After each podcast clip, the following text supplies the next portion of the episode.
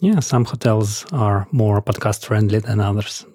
this this was definitely the case last time. So yeah, we've talked about all different things, and uh, I think that this time we cannot miss the most disturbing news that we have. And this is about this story that broke out just uh, recently about this article by a professor in the Department of Political Science at the University of Hawaii, George Kent. Well, actually, the article was written 10 years ago entitled The Benefits of World Hunger. Guys, just ponder this. what can be the benefits? But actually, the article is not long. It goes through different things why world hunger is beneficial, how it is the uh, driver for, let's say, economic growth, but it also outlines who benefits from this. The funny thing is that the article was on the United Nations website for 10 years, and just recently it got removed when it gained momentum everywhere when people started, you know, talking about it, suddenly someone noticed and uh, was uh, wildly reposted. Luckily, there are internet archives that are working and will link to a snapshot of this article. I mean, this short article is really full of gems explaining, I mean, gems in quotes, explaining why hunger is a good thing. Let me cite just one short passage. For those of us at the high end of the social ladder, Ending hunger globally would be a disaster. If there were no hunger in the world, who would plow the fields? Who would harvest our vegetables? Who would work in the rendering plants? And who would clean our toilets? We would have to produce our own food and clean our own toilets. No wonder people at the high end are not rushing to solve the hunger problem. For many of us, hunger is not a problem, but an asset. Wow, guys, hearing this from a professor of political science who works on human rights with a special focus on nutrition and children, who have written several books, and the latest is Freedom from Want The Human Right to Adequate Food. I don't even have the words to describe what we can think about this. what do you think, Tali, about all these things? Oh, wow. Well, it's been 10 years since the article was published on the United Nations official website, and it only picked up the momentum right now because people are being super aggressively attacked with this narrative that there are food shortages there is not enough food and there's this guy from university of hawaii who says that hunger is beneficial for the world economy, for the super rich. It helps them to get richer because poor people in fear of starvation gonna build solar panels in Brazil and get us this green energy boom. And you watching this and you're like, is he being sarcastic? And he's not.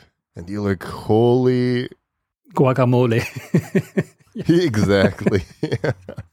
Holy guacamole, this is unbelievable. They are quite serious about this narrative. Uh, I had to Google for the pictures of this George Kent, and I can tell you the guy has not only probably never in his life experienced hunger, but never even never tried fasting.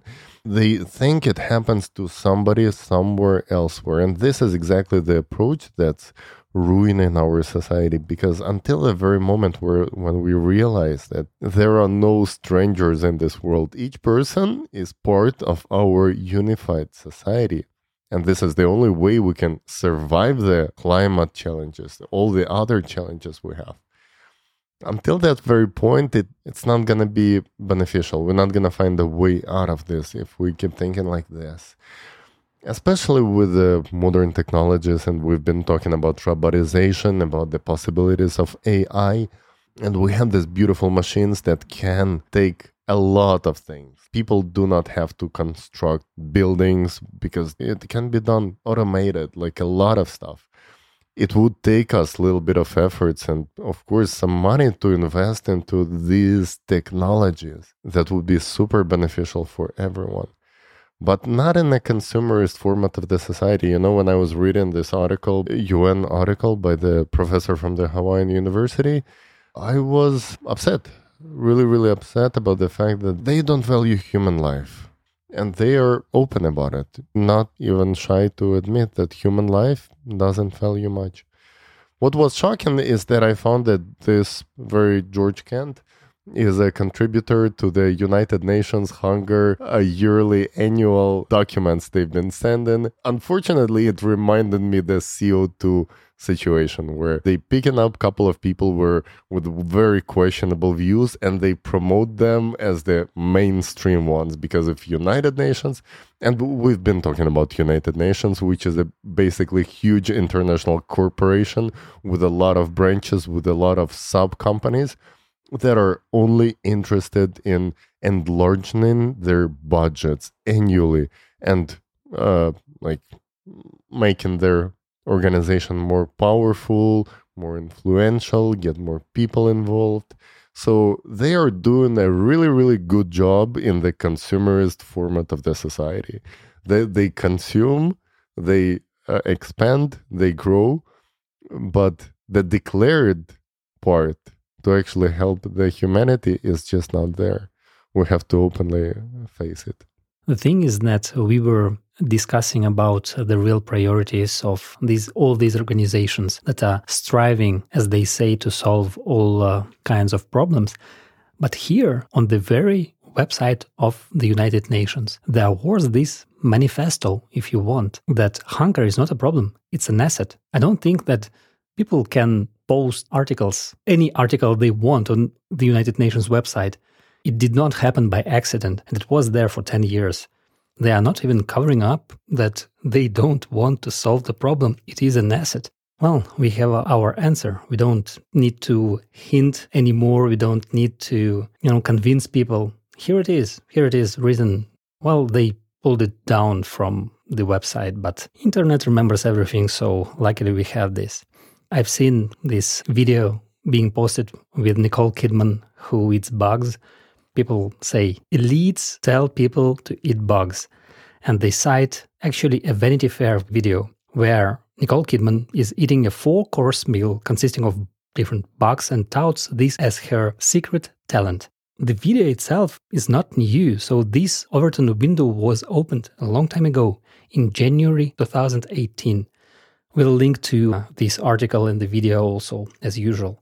But what got me interested is that there is further development. There was this article from Daily Mail, uh, you'll find the link in the show notes, was talking about this chilling school trial in the primary school children in Wales, United Kingdom. They were giving meal worms and crickets on the lunch plates. And among other things, there was spaghetti with beetle bolognese. You know, it was touted as a particularly delicious mixture of insects and plant proteins. I mean, guys, no matter what you think about conserving the planet by not eating meat or anything like that, no matter your opinion about the CO2, this is disgusting. And you know, I wasn't a fan of the uh, 1988 movie Beetlejuice back in the day, but the idea that soon we might have Beetlejuice as a new popular brand of protein shakes, ugh, really doesn't make me want to live in this future. And why, of all available already today solutions, do we have to consider eating insects when we have vertical farms? Hydroponics, aquaponics. We can 3D print foods from different components. Guys, if you want to look up what is aquaponics, Actually, it's a form of agriculture that combines raising fish in tanks with recirculating aquaculture, with soilless plant culture, the hydroponics that many already know. So, when fish make nutrient rich water that provides this natural fertilizer for the plants, and plants help to purify the water for the fish, the main idea we talked already about this is that aquaponics can be used to sustainably raise fish and vegetables for anything from a single family to, you know, uh, like a village or a city, and can also generate profit for those who are seeking it. And this is all year round and in any climate. We'll also leave some links in the show notes about these technologies. I'm thinking like what kind of perverted and sadistic minds are promoting that idea that we need to eat insects and be happy? Well, maybe the same who want us to own nothing and be happy I guess that then we have radically opposing views of what is happiness. Yeah, like when we take a wider look at this, it just doesn't make sense that we have food shortages. And even these questions about is hunger coming up because simply because we have technologies that allow us not just to produce food out of literally sometimes out of air as they do in Finland with uh, flour but also 3D print and even grow products from cells. Like this was amazing that the meat can be produced from cells and there is no need to grow cattle, you know, with all the ethical thing in there. There is simply no need and so much waste, of course, from meat production. We all know the problems. And there are ways to produce meat so much cleaner and so much better and can be the best quality meat without all the side effects of the production. Those technologies are not being developed. We as a society are not investing in them even a hint of those money that we relocate to big pharma or military for example when in fact uh, the food shortages right? It's a huge problem and it's a survival problem for people on earth. So why don't we develop those technologies? That's the question i ask. And isn't it important to us as humans?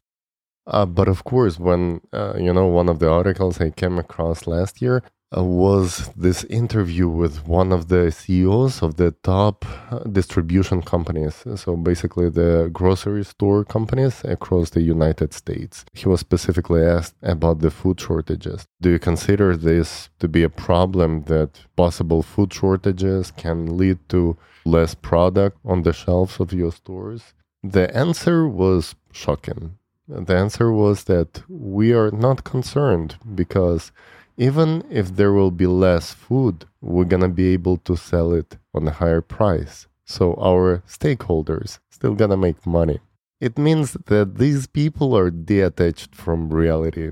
They live in parallel universe where all they care about is their share values and their personal assets. Safety of people is not an asset for those you know it's not a value it's uh, not even considered as something they would pay their attention to. That's why it's only up to us to people to create demand for new way of thinking new way of setting goals. Like what do we really want this to be like?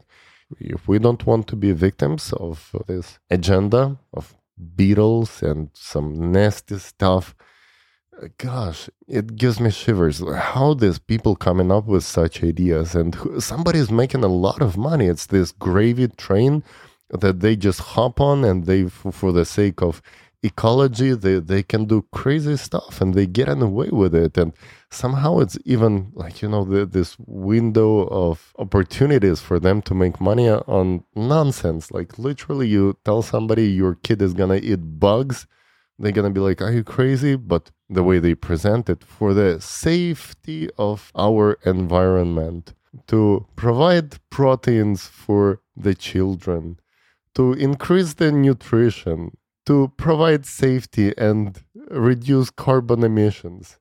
When you hear all this, basically stamps, it means you're being tricked. That's the only thing that like, comes across my mind where is the response from people? I wonder. Where where are the people actually saying that let's end this cycle of lies finally? Because eventually there is a popular short on the internet that you can find it on many websites. It says you are the carbon they want to get rid of. And eventually if, if you agree to feed your children with bugs in order to reduce carbon, eventually your life doesn't value more than those bugs for those who organize this kind of media attacks on the society. I wouldn't choose other words to actually put it. You know, when guys like the CEO of Nestle, who is famous for saying that uh, water is not a human right and uh, should be privatized, I don't really see the difference in wanting to feed people insects, which is disgusting by itself. It's sad that some people have to resort to this kind of food, like we've seen in one of the posts by Shawn Baker, where he showed kids in Africa, you know, collecting insects and then making patties to make sort of burgers, but with mosquitoes. This is really sad. And, you know, it's great to have the survival skills in case you need them one day. but deliberately condemning the population to a life in this survival mode. It's a whole other story. It's a crime against humanity. I, I don't have any other words to say when we have all these technologies, and it's not like they're not being developed.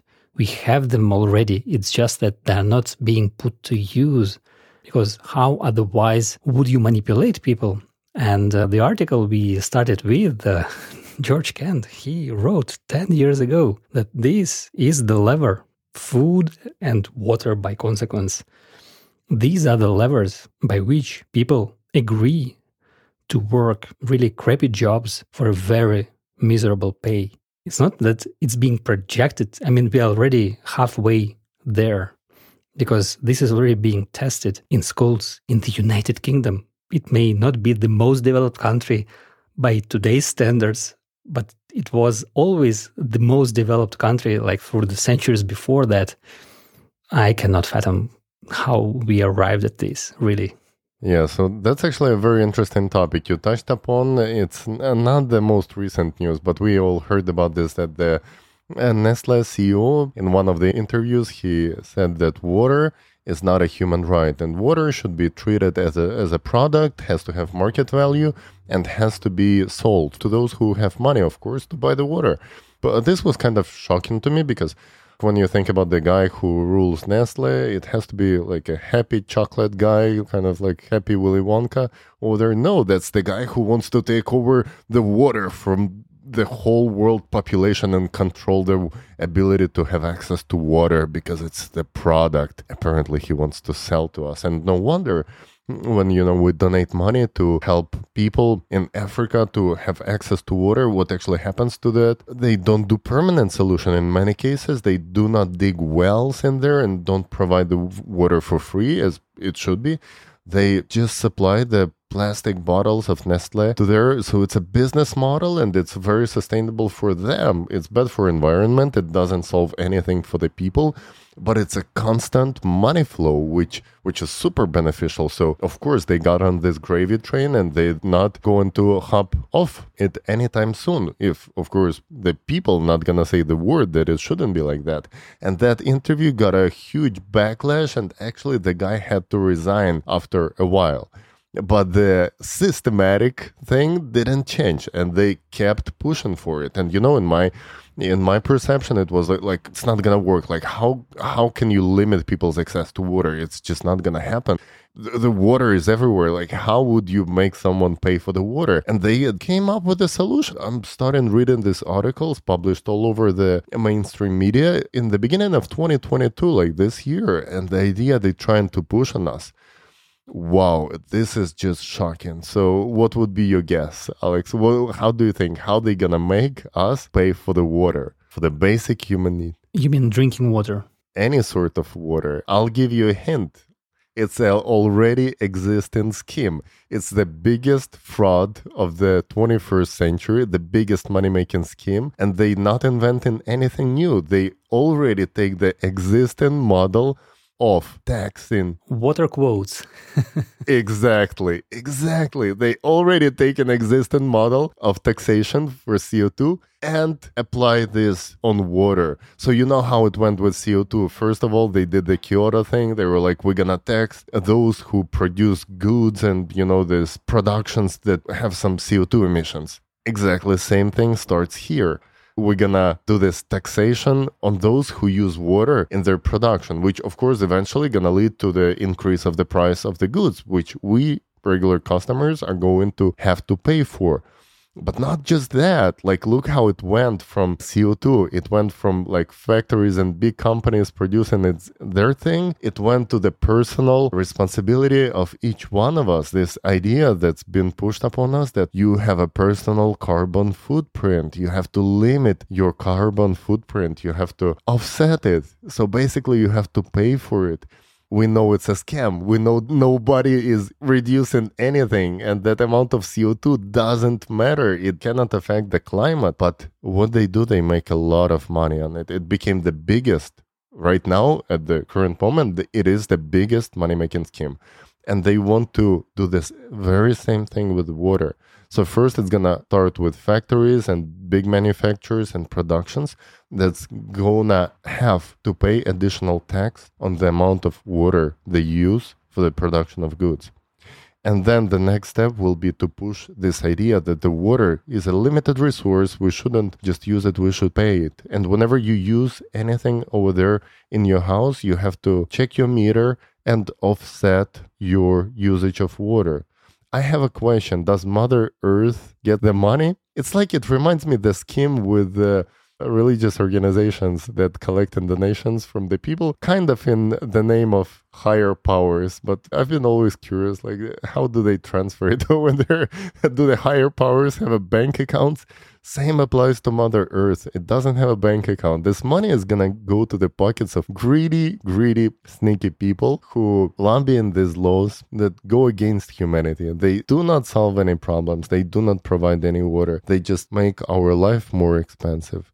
And on the edge of the crisis, new economical crisis, which could be avoided, there are no talks about how to avoid the crisis. They just letting us to prepare for inevitable and make it impossible for us to sustain any sort of financial well-being during this period because the amount of taxes just gonna be increased much more. So I feel very sorry that really, really good people, most of the people of our planet, they're being tricked by these global tricksters. The desire of the people to save the planet, to care about the ecology, to care about the environment is being twisted and used against the people. This is a terrible thing. And the only way to fight it is with truth common sense and logic. Yes, CS. CS doesn't only stand for creative society. CS also stands for common sense. And I find it very, very much resonating because it's very same thing. Use your common sense, use logic, and don't let anyone to push the ideas on you. Verify them do your own research. Like, you know, they trying to blame you for doing your research, but do it. Do it against the whole narrative and make sure that you understand where the money goes. Because if we just try trace the money, it's gonna show us a lot about what actually happening with the social narratives for the good cause. Eat bugs, pay for water, offset your CO2, live in a cell, don't own a car, don't own anything, and just give all your rights and all your personal information to somebody who apparently knows it better how you should live your life. That's the narrative that's being pushed on us. The alternative is to build a society in which all people have the equal amount of power and no one has a power over another individual. This society, which provides everyone with everything necessary, with all the necessities that could be so easily covered by using modern technologies. Even the Sahara Desert, as we said, can be turned into a blooming garden. This is within our possibilities. And all it takes, it's not decades, it's not lifetimes, it's just a few years if we really, really want it. So the question for our listeners, do you want it? Write in the comments what do you want? What kind of society you want to live in? The only thing that is being reduced is the amount of money on people's bank accounts and people's well being. This is the only thing that's being reduced by all the CO2 taxes and future water taxes. It's the only thing that we are losing is our happiness, our lives. When you look at everything from the perspective that everything is fractal and that everything just is being copied from one place to another, as you said, why invent something new when you have already a working model? And everyone seems to be so much receptive to these ideas of saving the planet, reducing your carbon footprint, your water footprint, what have you. I don't think that this is something that people appreciate. And we, we are seeing the backlash after the article that was removed from the United Nations website. But many people would say, well, what's next? Well, okay, so we are against this kind of oppression. What can we do next? But next, guys, it's pretty simple. You can talk around you, like talk with your friends, with your family, and you will see that no one really wants to have the same outcome as the one that we just brought up today. So if no one wants this, ask yourself a question. Why do we keep silently accepting all these things. And maybe it is because we are accepting that these things are being perpetrated over and over again. Because next, I'm sensing this, it will be air. We were joking when we were kids, like, oh, you will, you will have your stamps for air. If you look in the same direction, we have food, water, the next will be air, and obviously the living space. I don't know. I'm not excited about this kind of future, but there is another possibility of living differently. And it is within our reach. We don't have to invent anything new. You know, we don't need any revolutions.